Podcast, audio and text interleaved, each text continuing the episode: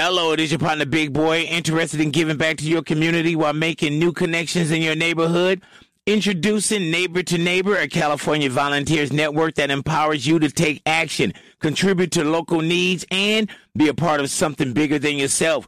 Visit ca-neighbors.com to learn more about how you can get to know your neighbor and strengthen your community. Neighbor to Neighbor, it takes a neighborhood. Hello. Hello, it is your partner Big Boy, interested in giving back to your community while making new connections in your neighborhood. Introducing Neighbor to Neighbor, a California volunteers network that empowers you to take action, contribute to local needs, and be a part of something bigger than yourself. Visit ca-neighbors.com to learn more about how you can get to know your neighbor and strengthen your community. Neighbor to Neighbor, it takes a neighborhood. Hello.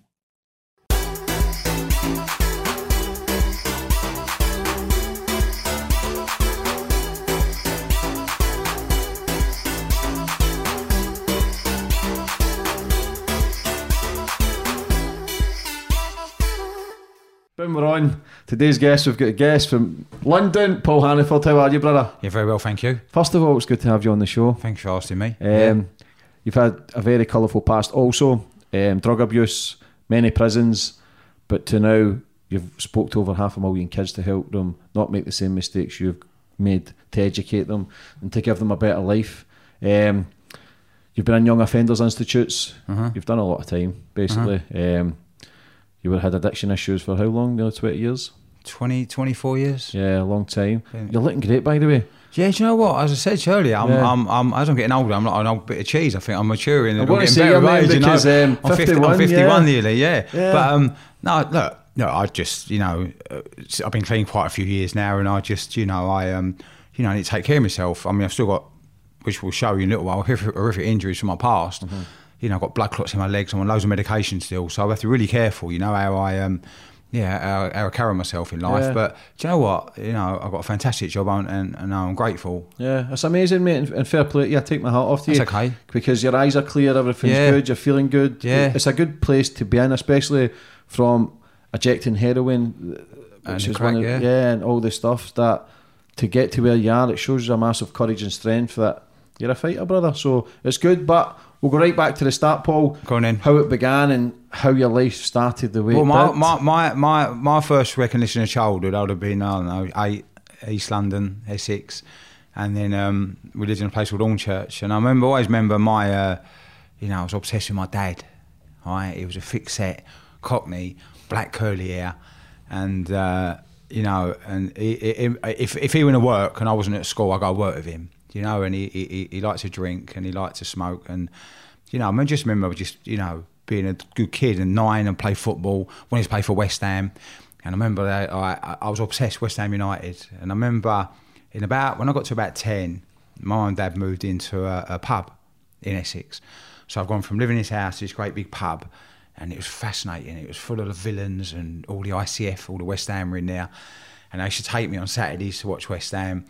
And um, and yeah, I you know what I was sitting. I remember sitting on Saturdays or any afternoon in the pub because pubs used to shut then years ago. So you- between two and four o'clock in London, down about Scotland, pubs used to shut for two and a half hours. Mm-hmm. But I'd always going from school anyway. At the weekends, I remember you have all the old villains turn up in their rollers, proper old gangsters. And they used to play this card game called Kaluki. So what they do is two packs of cards and it's like a board with matchsticks. I'm not sure about the game how it worked, mm-hmm. but I should sit with all these villains on this big round table and they'll be sitting there smoking their cigars. And I was like an errand boy. So what I had to do was they would all the drinks. So I'd go up to the bar, get the drinks on the tray, and it bottles of light ale and lager, what they should drink, Guinness, take it back to their tray and sit and watch. And at the end of the game, I'll get treated. They'd all give me a pound and it was like you know, and I was fascinated. I was going to buy him cigarettes, and you know that was my life. And then what happened was, I noticed I went to secondary school, and I still quite liked it. And somewhere along the line in secondary school, somewhere, two years in, um, you know, we'd moved out of the pub by then, and my mum and dad sort of split up. And I remember getting involved with some boys one day, a little bit older than me, and I always liked the.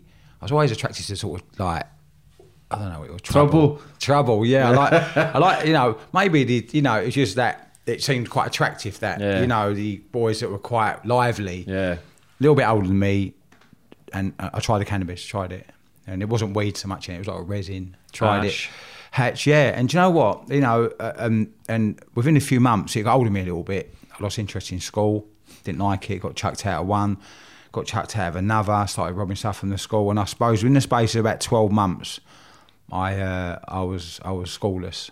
So at this point now, I should be year 10. I'm around 14, 15. And no other school in Essex was interested in me apart from one called a pupil referral unit.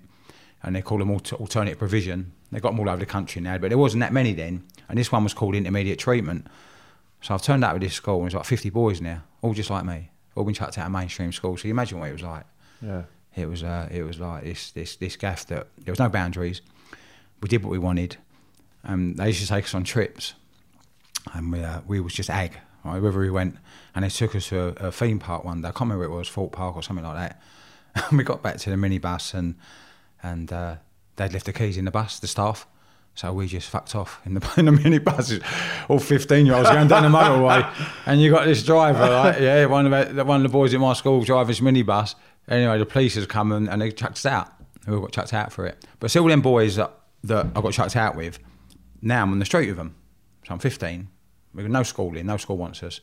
And we're all alcohol and cannabis dependent because now I'm out committing crime. So we're out, like, you know, thieving from shops every day we planned to go out and rob. And it got to the point where, you know, I'm picking up convictions and I'm starting to get bored with a bit of weed. Now I'm taking things like lots of LSD, amphetamines. And you know what? When I actually look back, at the age of sort of 15, you know, I was probably an alcoholic. I couldn't stop drinking. Mm-hmm. I mean, not just alcohol, not just like your pint. I'm on about, you know, Tennent's Supers Yeah, and Kestrels and stuff. really, really strong stuff. Getting paralytic every night. Then obviously going round, get kicked, nicked with a knife, and we give ourselves some silly name, the East London Gang. And uh, and as time went on, as time went on, um, you know, I was picking up convictions, and I started drinking in pubs. So now you've got to remember, I'm 18 years of age now, and when I was a kid, I was immaculate. You know, 18 years of age, I'm drinking in pubs. You know, and I had this full head of hair, and I used to put Brylcreem in it. I should Brylcreem it back, and then you know. But what happens is now the crime has changed. So now I'm drinking in pubs. So now I'm going to the pubs. I'm meeting these criminals, a bit older than me, and a lot of them were into credit card fraud. So we started doing it. Now we've got memories. When I'm going out of a credit card, I've got to look like I've got a few quid because I'm going out doing credit limits on people's cards. And so this this this this fellow drunk in his pub, he's he's his partner works for the post office. They check the credit cards. Cut long story short, so now obviously I need to look like I've got a few quid. So I'm going out immaculate every day. I'm living with my girlfriend at the time, Joanne, and um, and I'd go out and we'd do all the credit cards, go back to the pub, and then I'd just get stoned and drunk every night. So at this point now I'm like 20, immaculate, and you know, up until that, life was like all right. Really, life was you know, I was doing a prison sentence. I was with my girlfriend, and as I said, I was as a kid, I was immaculate. I, I had big white teeth, I had this great hair, and I should Brylcreem it, and I should think probably I was Bugsy Malone, and that is my life. Now I'm drinking in this pub with villains. So it took me back really to my childhood. Yeah. when I was ten. So you're not working for the villains. You became I- a villain. I became. I say I wouldn't became a villain. I was just fascinated with Yeah. them. But I'm in an environment now. I'm 20 years of age. You know, I've just come out of my teens. I'm drinking in pubs with all these villains, well-known villains that have written books, and I'm fascinated with these men. You know, and once you get seen once with these men in a disco, you never queue up again. So I'm going out with the villains, and we're going to discos and, and certain bars where there's always queues at weekends. Then once obviously the door recognise me, I'm taking my gang along, and so all the, they're just letting us straight in. It's like great, my ego's gone through the roof, isn't it? And uh, at that point, I'm a healthy young bright boy. Okay, I'm in this criminal environment, and then I remember one day, um, I went to this party one evening. Um, this fellow was there. I didn't know him very well. Got into the bedroom. Cut long story short, they brought out this some tinfoil, and started smoking it. And I knew what it was. And I knew it was called heroin, chasing a dragon. And believe me, I tell you what, right? Uh, if you were, if you mention the word heroin amongst our group gang or the pool I was in, that you know that it, they'd want to like it was like the drug never ever to take. And the reason that was because I used to see heroin addicts where I live. And when I used to look at these guys, and we got to remember I'm 20, I'm 18 stone, I'm an immaculate kid. You know, I shower twice a day, brush my teeth three times a day, change my clothes twice a day. And I used to look at these guys, you know, in the street, and I think "Oh, they're rotten. You Yeah. know, you knew they didn't wash. They were filthy dirty, rotten teeth, inject with needles, and that you know that was just like a million miles away from me. Anyway, I don't know how it happened. I must have got drunk and I, and I, and I, and I tried it. And you know, I remember sitting in his flat in East London, thinking to myself, you know, what is this drug? Well, you know, it just I thought it was I thought it was heaven, you know, but little did I realise, you know, it was actually hell. Because I tell you what, afterwards, few, you know, I started taking it again and again. Now I'm trying to hide it from my gang. I'm losing weight. You can't hide that. And then it got to the point where, you know, my girlfriend at home was noticing me losing weight. And I think it got to the point where within a year, you know, I'm no longer in the gang. You know, they dropped me out. And you know what? It got to a point where I'm, I remember walking past one of the bars and I lost five stone in 12 months. That's how much weight I'd lost. I remember walking past this bar one day, you know, near where I used to, you know, hang about in my gang. And some of my gang members were in there. And I walked past with this other drug addicts because I started hanging about with heroin, heroin addicts. And all of a sudden they've come running out the bar and I remember the fella next to me, they absolutely beat him up, you know, really badly. And they were just frustrated and angry. They didn't touch me, just beat him up. Didn't know him, mm-hmm. but just obviously so angry and frustrated that I'm no longer in the gang. I look unhealthy. So any heroin addict, they sort of blamed them. It wasn't, it wasn't their yeah. fault. It was, you know, everything Your I did fault. was my fault, yeah. of course. And then I think within about a year, I um, I started injecting it. And then when I was a kid, you take me to the dentist. I hate needles. I can't stand them. It's like you can't put a needle near me. I promise you now you can't. So what I started doing was I got props here. This is what I showed the kids in schools. I started using one of these. And then what you have to do is you start you put the heroin in a spoon, you cook it up, and then you, you obviously most people inject in their arms with their hands. And as you can see, I've got no veins left in my hands, but that's where most people start injecting. And tell you what, it's quite really painful they're my arms, they're my penis, my neck and legs and feet. So within like about a year and a half, I'm injecting every day. I'm out robbing every day, by the way. You know, the way I get my money at this point, I'm a bulk shoplifter. So I go to places like Harrods, House of Fraser, Selfridges, Debenhams, and what I do is I pick up racks of stuff as much as possible and just walk out the door with it. And I'm pretty, you know, I'm pretty brazen with it. Yeah, and I got away with it for years. Like, yeah. yeah. I say kamikaze, you know, and I got away with it. And then, then what I do, I people buying it off me. So if I'm nicking around two grams worth of stuff a day, I sell it at 500. Yeah. I spend all the money on drugs. But it got to the point, after about two years, I got into crack cocaine. Now, you know, I started smoking crack, and I normally do it on the pipe. And I was in some crack den one night, and I see a fella inject it.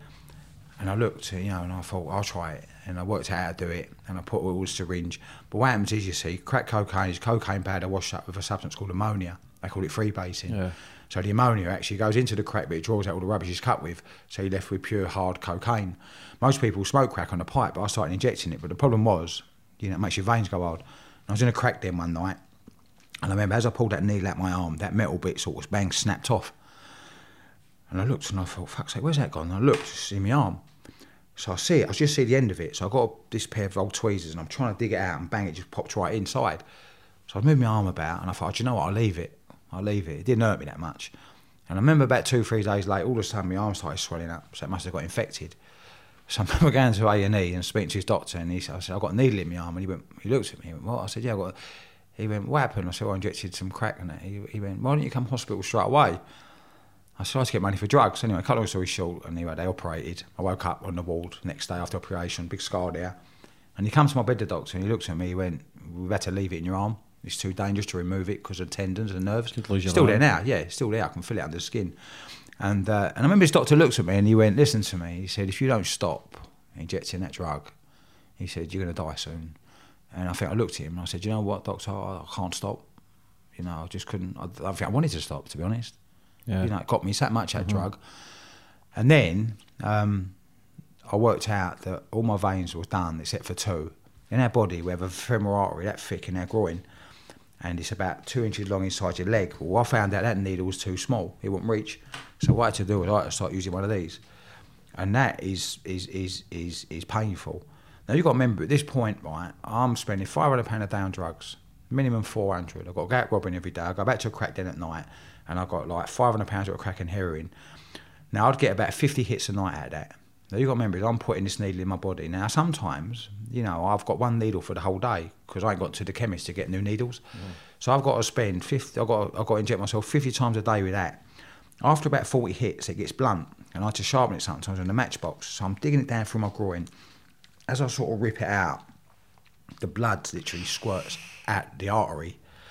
And I remember I had to put pressure on it. Now, what you got to remember is I've got no clean clothes.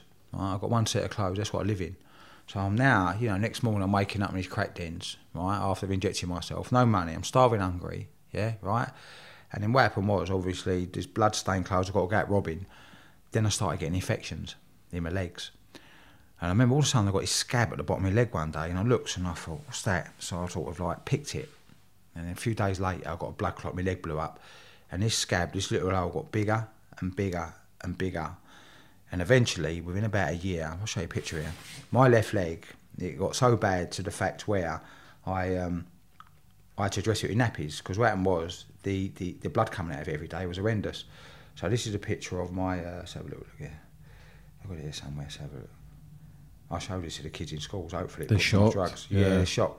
So that was like my uh, my left leg there. Yeah. Yeah, just Yeah. that up to that camera. You got it up there? Yeah. So that's my left leg. So that's for my left leg. The other side was down to the bone. This side on the outside was was all all and it and it stunk. Now you've got to remember this is this picture's in hospital when they cleaned it up with the maggots and that. So at this point now, I mean my legs ain't healed up. I'll show you in a minute. So at this point now, you know I'm 24 years of age. My legs are open down to the bone. I don't wash. My teeth are gone rotten. I don't eat. I'm living in crack dens, and you know, this stuff has gotten me so mm-hmm. bad. And I look back and I think, you know, wow, what happened to that ten-year-old little boy that wanted to play for West Ham? Mm-hmm. So this is just the beginning now, you see. Yeah. Was your dad living at the time? No, my mum and dad split up by then. My mum and dad split up when I was pretty young. Um, but there was, there was no excuse though if I had one dad, two dads, or no dad to, Yeah. to have that choice that day. You got So me. he was your role model though. He, He was my role model. Don't get me wrong. My dad was my life. When my dad sort of split up, it was like, yeah, you know, all of a sudden this man who's in my world, which is God, Yeah. my dad was God. He's not in it no more. So I'm not saying, I'm not pinpointing that and saying, did that play a big part in me? Yeah. Because I still was attracted to, you know, That lifestyle. Yeah, I've- I've seen it in the but the pub. shackles kind of come off. Yeah. The, the chains are free where you can Yeah. experiment this kind of stuff. Yeah. And you're talking what the eighties. yeah. So that stuff wasn't. Well, no, it- it was about 90s, I got into 90s. there. And, yeah. So the thing is, what's crazy as well, Paul, is people with addictions. I've had many addictions Yeah. myself. You kind of look down at people who take heroin. yeah. But all addictions the same. massive. It's all the fucking Yeah. same. But Yeah. yet, people who take heroin or crack, they're looked at differently. The thing Yeah. with alcohol, gambling, coke, you can take it a lot longer than heroin without the no, without the effects shown. You can go a wee bit longer. You can hide from those something about- addictions. I'm trying to detox some coffee at the minute. I'm finding it hard work. you know, it's caffeine, yeah? You know, a million coffee shops in, all you know, every corner, coffee shop, coffee shop, you know. And uh, But what I'm trying to say, so now at this point, I've got to look, right? I'm 24 years of age. You know, I should be in, I should be working, I should be having a life. And people are starting to suffer. People are starting to suffer now because, you know, this, this illness I got, people are going to suffer as well. Let's start with my family. For one, my girlfriend Joanne, you know, who I was with for years, you know, she don't see me no more. My mum don't see me no more. In fact, my mum walked past me in the street one day. I remember I was in her town centre, Romford, and uh, I was obviously out robbing some shop. And I walked past her and she walked around the corner and she sort of, she looked at me, made eye contact and didn't recognise me. Because at this point now, at 24, I've done like eight and a half stone. I am a bag of bones. you begging on the street as well. Not begging, no, just robbing every day. Mm-hmm. A thief. You know, out and that thief, out robbing every day, shop, shop, shops, all over the gaff. It must have got more difficult though as your weight started to deteriorate, your health, your Yeah. looks, because as soon as you walk into a shop, That's why I had to get in and get out. And mm-hmm. most of the time, I used to get mini cabs. So I should jump in the cab, and they should, and I just go right. Let's go here, Lakeside Blue or wherever. And I, you know, what you got to remember: the gear I'm nicking is sold before I even stole it. So I've got orders. Mm-hmm. I've got publicans. I've got people who own businesses, market traders. You know, people buying the gear off me half quarter. They sell it for half, so they're making the right few quid out of me. So you got is, you know, designer stuff always sold. Ralph Lauren, Armani Boss, Y3. So I was always, so I go over in a cab, park outside the door, creep in, long as the security guard out there, pick the rack up, go out, leave all the alarms on it, and I'm gone. And if they do see me on CCTV, and then you know, by the time I get down to that door, I'm halfway up the motorway, so I'm done, and I'm out of there. Mm-hmm. And I was, and that was seven days a week. How was that feeling when your mum walked past you? What were you feeling then? Do you know what? remember? Right, yeah, I felt embarrassed, but not for long, because I'd probably withdraw in that morning. She see me, and you know, a little bit sensitive. The next so hit up, takes that away. Next hit, bang, gone. Don't think about her, and you know, I didn't see her for years. So at this point now, what's happening is I'm out. This is my life today. So I'm out grafting every day. I'm out robbing, right, every day. I'm living in crack dens, and I could live in I don't know, say I was down here at Cannon Street now and I phoned up a dealer I was using. He said, right, meet me at Cannon Street Station, right? So I'd meet him. Now you might get five other six addicts come along because what probably a drug dealer does, he, he, he makes you wait a little longer because he's waiting for other addicts to phone him. So for him, it's less risk, more money at one point. You got me? He don't want to be going all over the game. If he wants to get as many addicts at one point, get their dough, go. And then I could probably, if there's a crack den in this block of flats here, just say there was, and the guy meets me downstairs and he says, I'm an addict, and I go up easy and I'll stay there for a couple of days. Then I'll be off in East London. Then I'll be, so I can stay in, in the space of a month. I could be living ten different crack dens. And at that point, I'm wearing the same clothes in that month. I'm not brushing my teeth in that month. I'm probably eating three meals a week in that month. You know, because once I've got my money, the last thing I want to do is eat or drink. I just want to spend every penny I've got on drugs. So I wake up in the morning, not only like, you know, real, really malnourished, I haven't eaten for days. You know, my legs stink, so rotten flesh is infected. Yeah? But I'm withdrawing from heroin. So my main fault in the morning, apart from all that, is this. That is my only fault. First thing, got to get out and get some money. Hello, it is Ryan, and we could all use an extra bright spot in our day, couldn't we? Just to make up for things like sitting in traffic, doing the dishes, counting your steps, you know, all the mundane stuff. That is why I'm such a big fan of Chumba Casino. Chumba Casino has all your favorite social casino style games that you can play for free anytime, anywhere with daily bonuses. That should brighten your day a little. Actually, a lot. So sign up now at chumbacasino.com. That's chumbacasino.com. No purchase necessary. VGW Group. Void were prohibited by law. See terms and conditions. 18 plus. So then it got to the point where I was in and out of hospital, kept doing your prison sentence. Now, if I'm honest, prison, I only went for shoplifting. So even done a lot of sentences, 15 of them, that was only between three and six months because the most you can get for shoplifting is around nine months. Yeah. The average sentence is about three to six months. So I'm going to prisons all around London. So when you go into prison, they give you a detox, they give you a methadone detox. So even though that three or six months I went into prison, that saved my life. Because I won't get that in jail. You can't get big syringe needles. You can't spend £500 down drugs in jail. You've got no money. The only money you get is from working. But even in jail, I was committing crime. You getting meth and you Got meth methadone. Yeah. But only five days. I was climbing the walls. I done a sentence of three months once, half. I got six weeks sentence, and I promise you that six week sentence, I never slept once in six weeks because Yeah, I'd been having such artificial sleep from the morphine, which is heroin, and uh, you know, I remember being in jail. Even I was even committing crime in prison, and not only petty crime. They just give me a job in the kitchen in a place called Elmley, Isle of Sheppey. So I used to work in the kitchen. So as you go down in the morning and you get a load of food, and that was method in my madness. You know, I want to grub. I love me mm. food. So I'm in the kitchen all day, and then when you just come out, they should search you, make sure you ain't got anything on you. But I remember on our wing, I was on a A or B, I can't remember what it was. They used to come across with a hot plate to collect all the food for our wing. So I knew the boys that used to do the servery. So I used to get big blocks of cheese, right, for like, like ten pound lumps of cheese, wrap it in loads of uh, tea towels, and chuck it on our trolley. So when they go out, they don't search the trolley, the mm-hmm. screws. And you just get back to the wing. And when I got back later on that afternoon, they used to give me this big block of cheese, and I used to chop it up and swap it for Mars bars and phone cards and all that. So I went from being a crackhead to a cheese dealer. Half ounce of and all that. You'd be surprised. Uh-huh. Everything has a price in uh-huh. prison. But it's, Everything. it's crazy though that that mentality of thieving. there's always a way to make money. You always find the method in your madness course how to get an earner to Especially in prison. survive. Innit? Everything has a price in prison. Yeah. Mm-hmm. Everything. You know, is I'll probably like a ten pound bag of weed on the street Mm-hmm. in jail was worth a hundred. You're lucky. To, you're lucky to fucking be alive, Paul.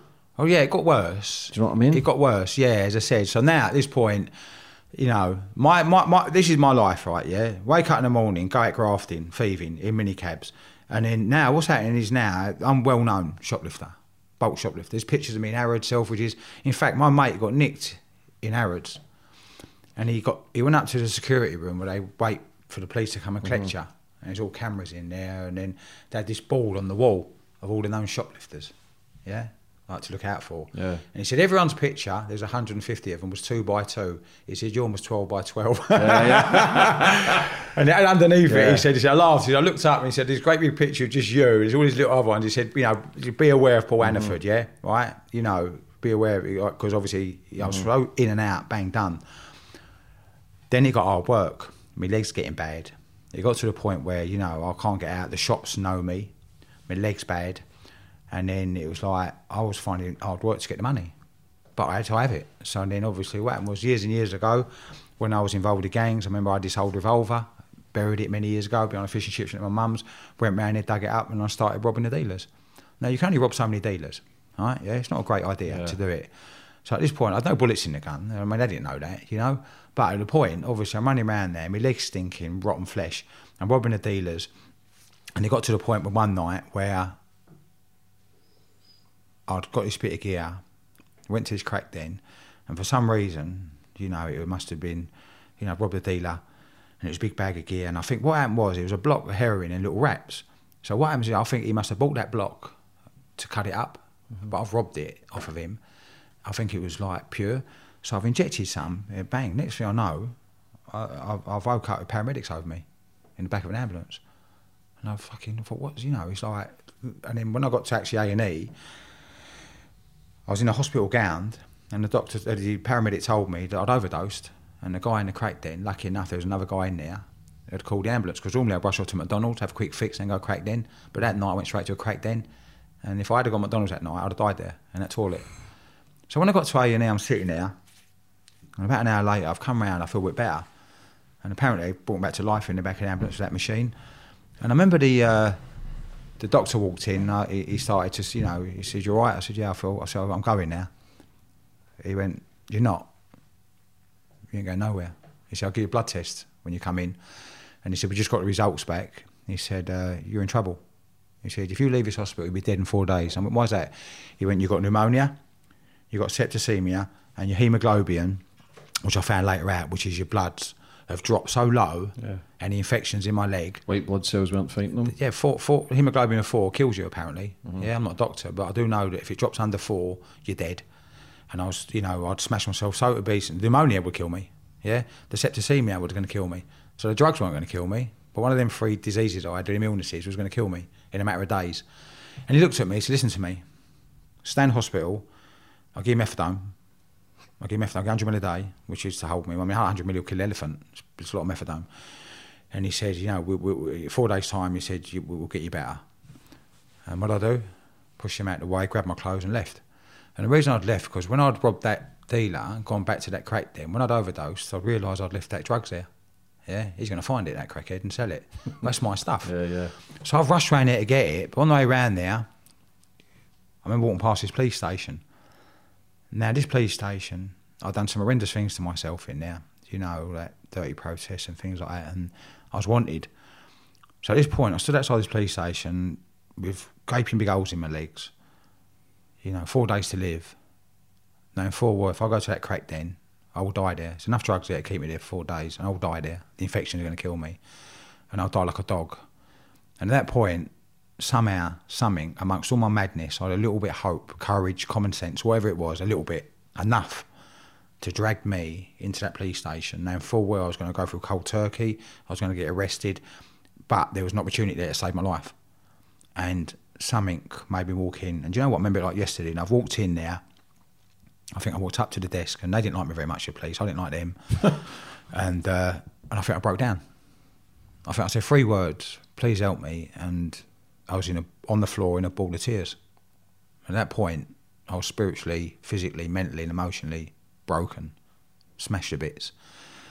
So they did their job. They arrested me. They rushed me straight back to the hospital, and they watched me for four days. So all the doctors come down, and they uh, they put a great big CVP line, they call it, that f- tube that thick, with a needle on it. It goes down into it's a main vein in your body, right? So they go down into your throat, and they put it down into your heart, and they pull the needle out. They X-ray it because they could puncture a lung if they do it wrong. And what they do is they put five stitches into your neck, and they stitch the tube in, and out of that tube comes three different tubes. So you've got one for giving blood, one for taking blood, one for antibiotics.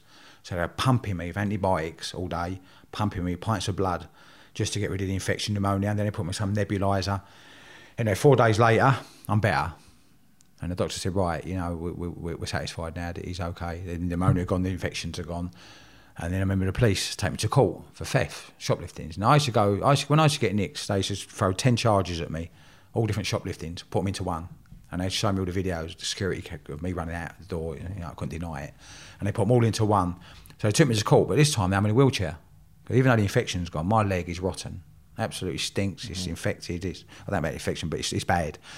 And I remember the judge looked at me and he went, you know, six months in prison. So I've done like many prison sentences, and I end up in Chelmsford Prison, Essex. Now the first person you see when you go into jail, the first person you see, you go through reception, you see a doctor, they chuck you in a wing.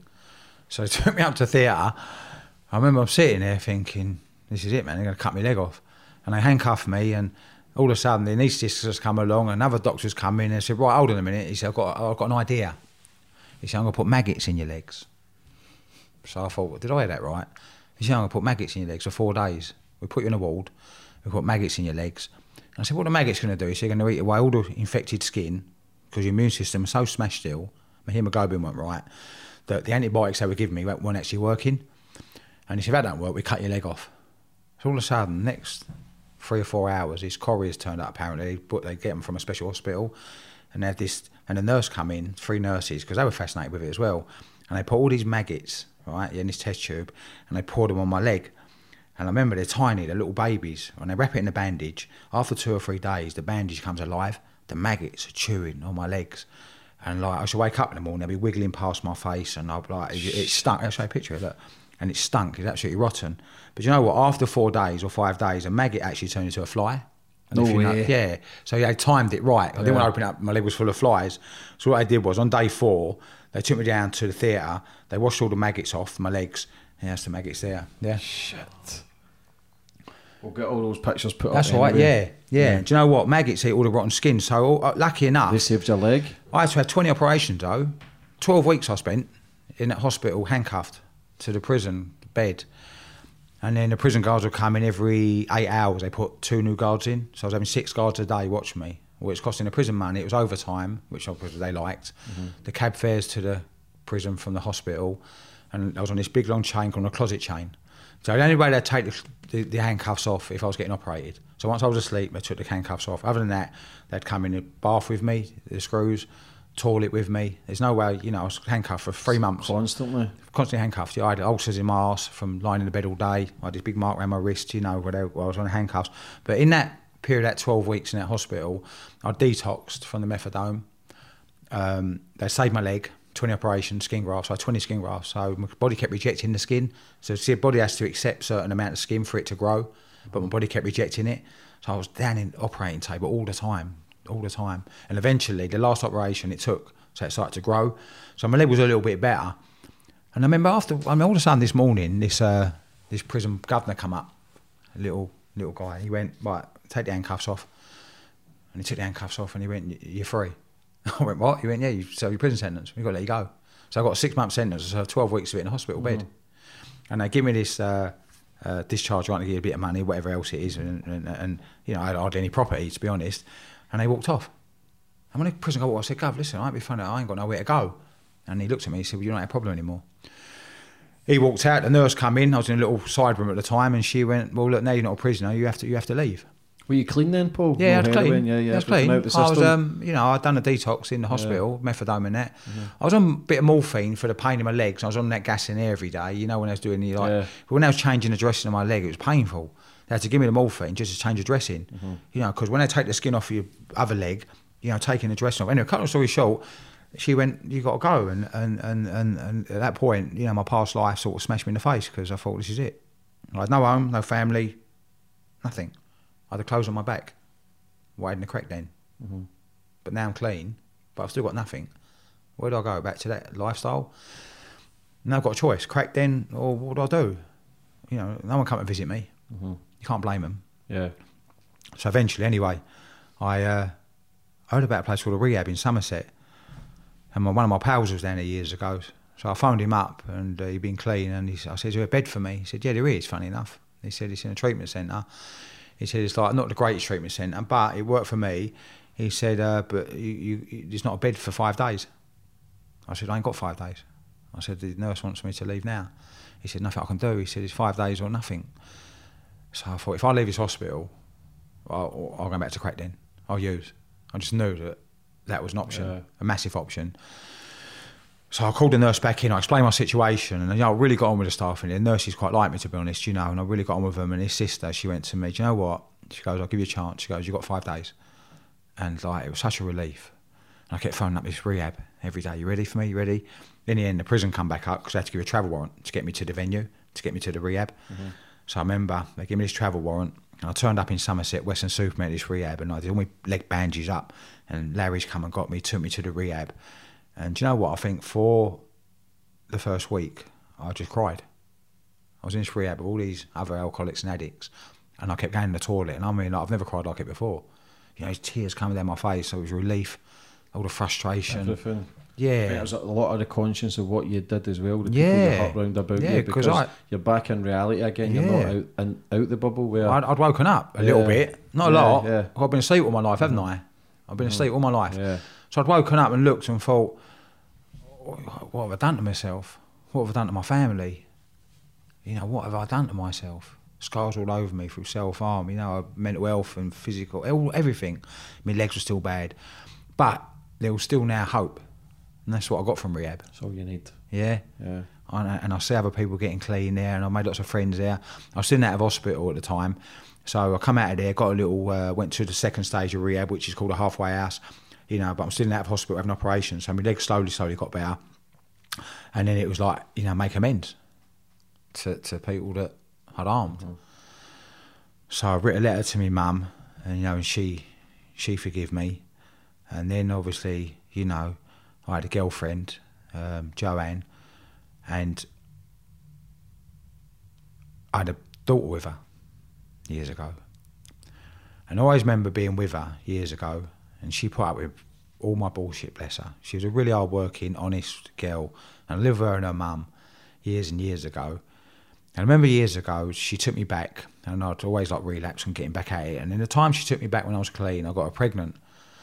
And uh, and I remember um, when she was about five months pregnant, I'd relapsed. I went out one day, got on it, and she phoned me up the following day, like crying. What's happened? Where are you? I can't get hold of you and all that. I said, listen, I'm back on the gear. And she said, what do you mean you're back on the gear? I said, look, I'm back on heroin. She said, well, what about me, baby, and that? I said, look, I don't, I know, I don't care, get rid of it, I don't know. And in the end, I couldn't deal with that. Yeah, I put, blocked her. I can't deal with that. Back on this every day, this shit. Yeah. Anyway, eventually, you know, a few months later, I was back in jail doing a sentence, lying on my bed, a letter come under the door, so she chucked letters under the door then. I opened it, read it, and it was from it was from Joanne. She found out I was in prison, found out all the jails, bless her. And she went, well, Can I come and visit you? I'm still pregnant. and she goes, I'll give birth in two weeks. And that's, you know, I was in jail, I was cleaning jail, so she managed to book up a visit, phone up, and then uh, two days later, it was a really hot summer's day, I never forget, I'm in Pentonville, and they took me from my cell to the visiting hall, and I'm all excited to see her, and they let her in, it's a great big visiting hall in Pentonville, seats about 100 people, and she's come walking in, she lit the room up. She looked absolutely beautiful. I remember she's dressed in white from top to bottom. She had these white dungarees, white t-shirt, these white sliders on, this long blonde curly hair. I remember she was like big and fat, like a pregnant fat. and she's and she's come walking up to me, and I looked, and it was like this angel, you know, this girl that I'd fallen in love with years ago, with my baby in her belly. It took her two and a half hours to get to the jail, and I think she was so exhausted. She sat down, and you know, we had to get her a drink, and she, you know, she's about to give birth, ten days away. And for an hour, that visit I had with her, she cried, and she literally begged me. You know, she to beg me. How dare she beg me? I should be begging her, you know. And she come all that way with a little bit of hope. And I had a week left to serve, so I knew I was going to be out for the birth. And she said, Look, when you get out, will you move in with me? Promise. You know, get a job, promise. Never take skill again, promise. You know, and I think I asked her to marry me, you know, once the baby's born. She said, Yeah. And uh, and she left. And as she walks off, I give this big hug. And it was like, you know, I went back to my cellmate and I said, you know what, I can't wait to get out of jail next week. You know, I'm going to be a dad, I'm getting married. And a week later, they released me. Now, when you get let go from jail, they take you down to a reception.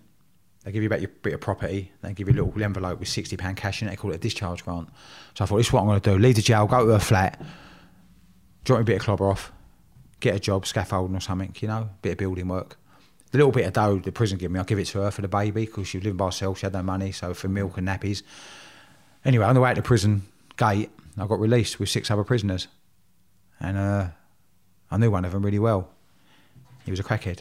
I'd used with him before. So I got talking to him on at the prison gate.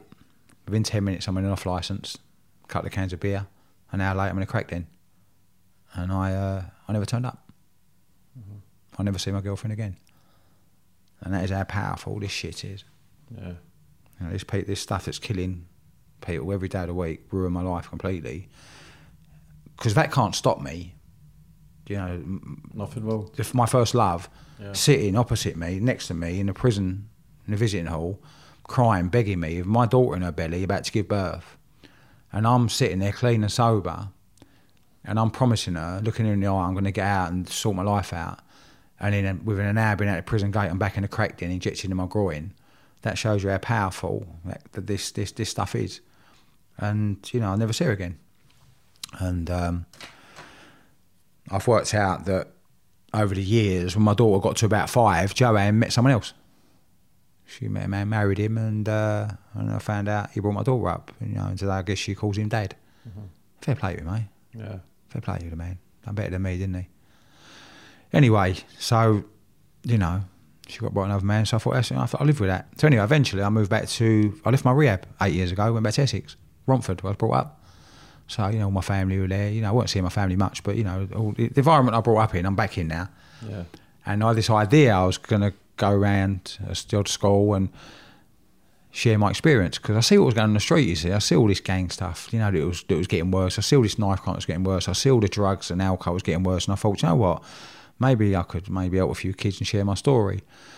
So I got in touch with my local council and they got me invited to this little youth club, a place called Rainham, Royals Youth Club.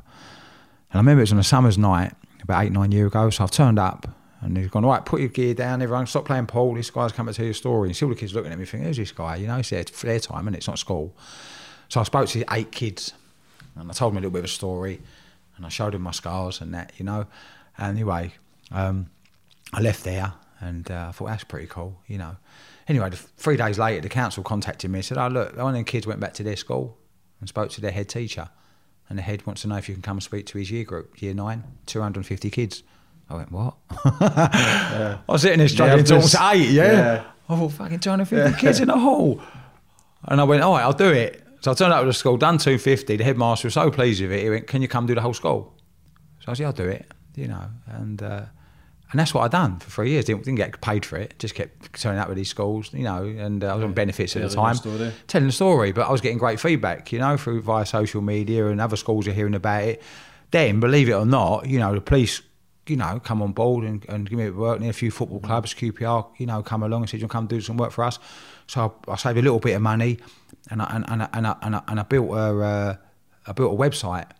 And I remember I had just this website, Paul Hannaford drug awareness, and that was it. And I had this little logo, London Fire Brigade, I was working with them, QPR Football Club, like these brands I was working with, yeah. And it was great. And I started, you know, I signed off. I wasn't on benefits anymore. I started to pay my way in life, you know. And I was getting, I I was getting an honest living. Yeah, so was that like therapy for you also, Paul, telling your Yeah, stories I to think kids so. and releasing a lot of emotion? I, I, I, I- I think that, that that when you look back at the boys I hanged about with as kids, you know, they, they didn't make it. I'll tell you for why. There was a few that got severe mental health, severe, drug related, yeah. You know, and I still see them walking around sometimes on the crack and that. They're, they're done. They're finished, man. They're, they're, there's no hope for them. You know, they're, they're, I see them, they've got rotten teeth and they were good looking kids when they were young. They were good footballers, you know. There's a few died. You know, been to funerals. And there's uh, one in jail still. He ended up stabbing a man in a pub after gang life. Nothing to do with gangs. But years later, that gang mentality, you see. Mm-hmm. He's still in jail. And I guess I'm the only one that's really come out and and done something. yeah. Try to use your your past experience as a positive. Well, look, I sit here in front of you. Do you feel right, yeah? blessed, Paul? Yeah, do you know what? I'm grateful. Yeah. I'll, I'll tell You you, what, I'm, yeah. I'm, I'm, and I appreciate everything. 'Cause that's the problem in the world. See, people are really ungrateful and don't appreciate nothing. Yeah. You know, I'm, I'm not obsessed. You know, I've seen some of your posts on social media, the way you talk, and it's in that same fit mindset as mine. You know, we have to be grateful. It's nice to have nice things, but that made them important. Yeah. You know, the way I treat others is important. I've got a tattoo on my arm, all right? Mm. Yeah, with a love art here. And it says three things on it love all, trust a few, don't harm anyone. You know, it took me a long time See, I'm in recovery, and it took me a long time to understand that. You know, if I can go through my day to day, I don't drink or take drugs, it's okay. Yeah, what other people do is none of my business.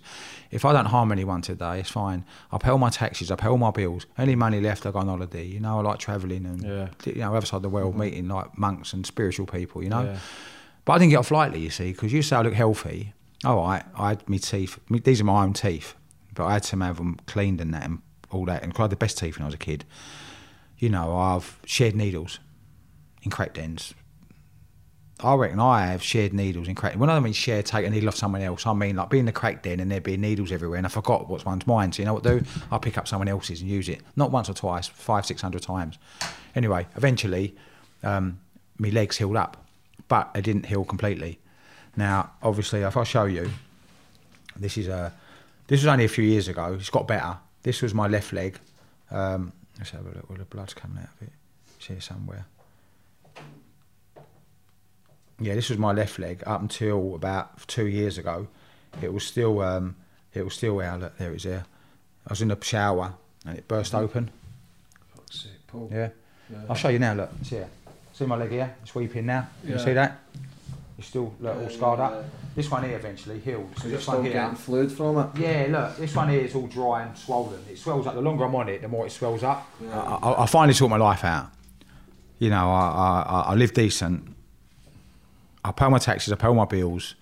You know, I, I, I live like this human being. You know, like I should have as a kid. Mm-hmm. So, in, in theory, you know, I, I, I'm extremely grateful. I have to be careful my legs still. You know, if I bleed out, because I'm on warfarin, which is a blood thinner. So, if I have an accident or cut myself and it, it goes. Bleed to death. I bleed to death, yeah. I've got to be careful. I'm okay. I go down the gym, I must take care of myself. But anyway, as you know, I go in schools now. Yeah. And I had this idea, um, what was it, uh, eight years ago. I said to someone, I'm going to educate a million kids. And I think people looked at me and, like, you know, frowned. A few, few laughed.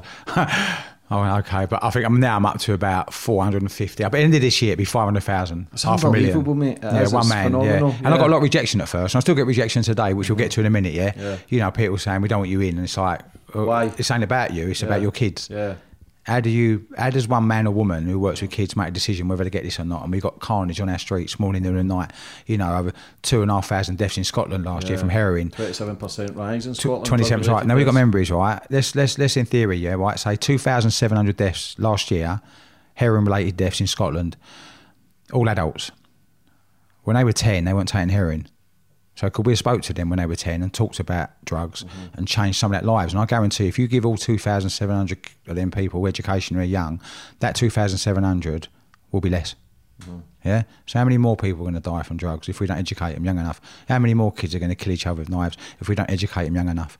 So, you know, All you need to do is see a couple of your photos. well, look, you you, if you if you look the amount of work I do, I guess, and you want to measure the work I do, because if you know, if you want to see what the effort and the impact I have, just look on social media. Mm-hmm. You know, the Instagram, my Twitter, my whatever else I go on. There's thousands, tens of thousands of messages there from kids. Yeah, so I have no magic wand.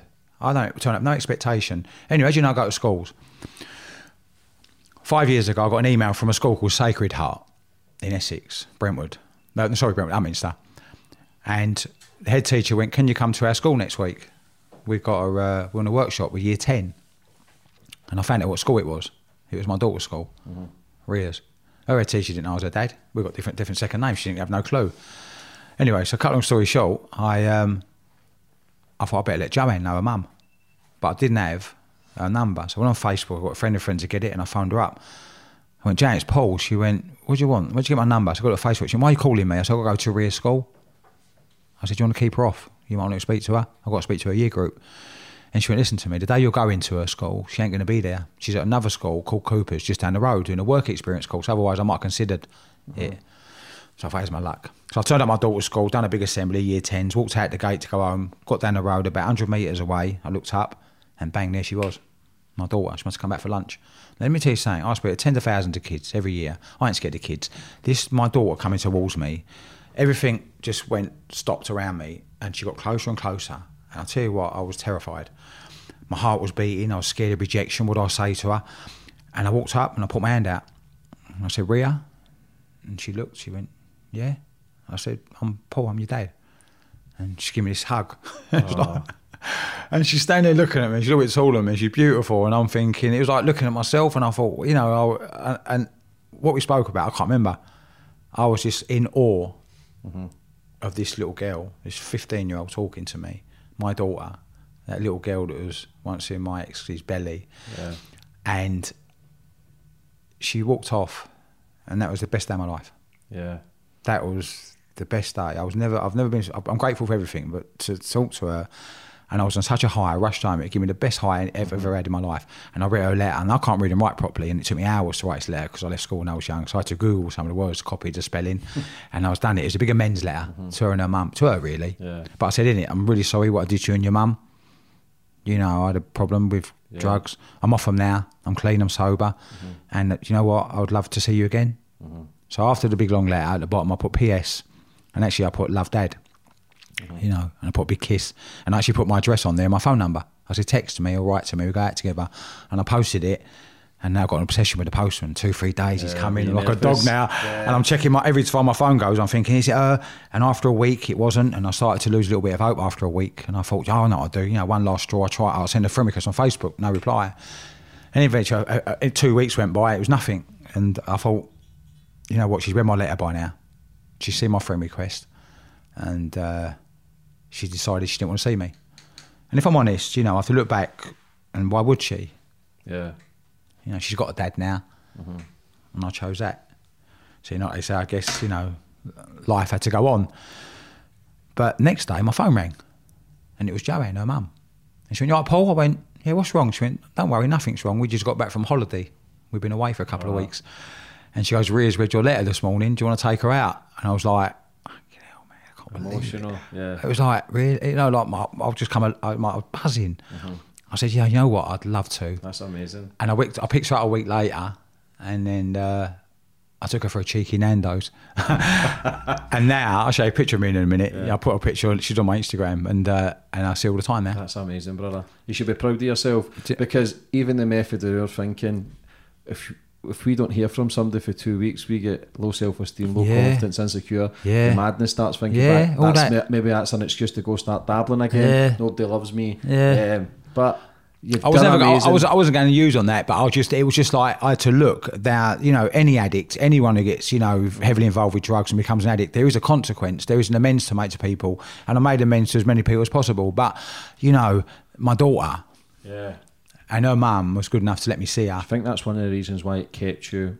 It gave you an initiative to keep straight. You've got to do it for yourself, but in the back of your mind, I'm going to get myself in a great place so I can see my daughter again. I to wake up spiritually, didn't I? Yeah. You know, all my life I've been dead, haven't I? I've been asleep. Yeah, sleeping. People walk around asleep without taking drugs, you know. So my job is today to wake these kids up. But if you never went through all the stuff you went through, Paul, you Yeah. weren't able to save the thousands of lives that you're Oh doing. no! Do you know what? There's a reason. So There's a reason why I sit here. well, yeah. There's a reason why I sit here with stab wounds all over me, holes in my legs. You know, all them, all them pictures. You know, I wasn't just a drug addict. You know, I've been in prison. I've been involved with gun crime, knife crime. I was a raving alcoholic. I had mental health. So anything that's totally relevant to kids today, I guess I have quite a bit. 23 years of experience. You know, it's a long apprenticeship. Yeah. You know, I've got I've got a lot to, to, to, to give to mm-hmm. these kids to say to them, come on, you know, you have got a choice. Yeah. And you know, and I know through the platforms and the work I do and the thousands of kids I speak to, it's all on it's all on social mm-hmm. media. It's there. So, you know, as I say, I'm in a school tomorrow with Reading Football Club. There's no expectation, you know, and with other football clubs next week and in schools next week. If I educate this year 80,000 children this year for 2020 and I stop a dozen from ending up on this shit, stabbing someone to death with a knife or becoming an alcoholic, that's 12 people that belong to somebody. Yeah. I'm hoping to change more. Yeah. But, you know, I can't change every young mind. Yeah, it's a phenomenal thing that you're doing, Paul. You Thank should you. Be very proud. I take Thank my you. hat off to you, brother. That's all right. Nothing but respect for you. Thanks for inviting me, For yeah. anybody that's in the struggle just now, too scared to maybe come forward, too ashamed or too embarrassed. For anybody that's really want, I believe if you've got addiction problems every day, you want to try and change. You try and change, even though you want to get your first hit or you want Yeah. to go whatever it is you're addicted to. Deep inside, you want to change, but it is. It's a difficult thing. For anybody that's in the struggle just now, what advice would you give for them? Look, look, that day I walked into that police station, I knew there was two things there. Right? I had a bit of faith and there was hope, but I had to walk in to that police station. And we're not saying every addiction problem has to walk into a police station, admit, but there are treatment centres. There are places that you can go and get help, programs, yeah? But you've got to ask. Now, a lot of people don't want to ask because obviously they feel ashamed, blah, blah, blah. But you know, you- you're not alone. And that's what I worked out now. And I've got friends in recovery and I meet up with them often, two or three times a week. You know, I go to these certain places, these, certain meetings I go to with other people with similar problems to me, and they've got that identification, and they give me hope because when I first walked into these places and I heard stories of people being clean five, six years, and I was a day clean, I used to think, oh, you ain't used that long. So then all days now, these, these these these newcomers are coming into these places where I go, yeah, and I'm telling them I haven't used it for 13 years. You know, it's attractive. And they go, hey, what did you do then? Well, I started working some sort of program. Yeah, and I started hanging about with people that were like-minded and loving and caring that weren't going to judge me. And there's lots of people out there that are helping. Yeah, but you've got to pluck the courage up. And addiction's hard. You know, It's- you have to hit a certain rock bottom. Yeah, and like many rock bottoms. You know, like you know, many times I tried to kill myself, my legs, all that stuff. You know, I shouldn't be alive. I mean, a doctor once said to me, "You're alive. It's incredible. You know, you should not be alive." And I never caught anything. I was really lucky. You know, I didn't catch HIV or hepatitis. I don't know how. She had needles all them years. So I'm trying to say, if there's someone out there struggling with alcohol problem, drug problem, you know, there's help, but you've got to ask for it and you've got to have a little bit of faith. You know, it won't be easy at first, but it, trust me, in the long run, it'll be worth it. Mm-hmm. You know, I meet loads of people who get sober, hundreds. I meet hundreds of people get clean. I was at a convention in Spain uh, in November. I got invited to a talk out there. A thousand alcoholics turned up. It's a hotel. And it's- you know, it's great. Yeah, it's amazing. Love. Yeah, yeah. We love It's each other. Yeah. For what you do, brother, honestly, it's it's an amazing. Like, like as I this said, only the start. Yeah. thank you. And hopefully, you know, someone might watch his podcast. As I said, someone might watch his podcast and they might look at it and go, you know, and then refer them, you know, to to, to, to videos I've got used on my website. Yeah. What's the name of your website, Paul? We'll uh, leave all the links in the description for um, Paul's social media and website. It's uh, www.paulhannaford.com, Okay. And then through that is links to all my social media platforms. Maybe want to come forward and ask Listen, for do you know what? I get loads. In fact, I go and speak to some kids in schools, and they go and talk to their mum and dad about it, and have a dad or their mum have got a bit of an issue, or a friend has got an issue, a friend of a friend, and they contact me. I meet them. Mm-hmm. I meet loads of adults. I don't just talk to ten thousands of kids every year, and you know, uh, giving is great. Uh, yeah, if I can help someone, what, what a wonderful thing. Yeah, it's amazing, brother. And Thanks for the invite. Thanks for coming on today. Taking your That's time. all right, thank you. You're an amazing man, and what you do is That's all right, unbelievable. thank you. Keep going, brother. That's all Proud right. you. Yeah, great. You can also watch my podcast on my YouTube channel. The link is in the bio if you'd like to subscribe. You can follow me on my social media platforms to see who my next guest is. Follow me on Facebook at James English 11, Twitter James English 0, Instagram James English 2. You can also download these podcasts on iTunes or Spotify. Sports Social Podcast Network.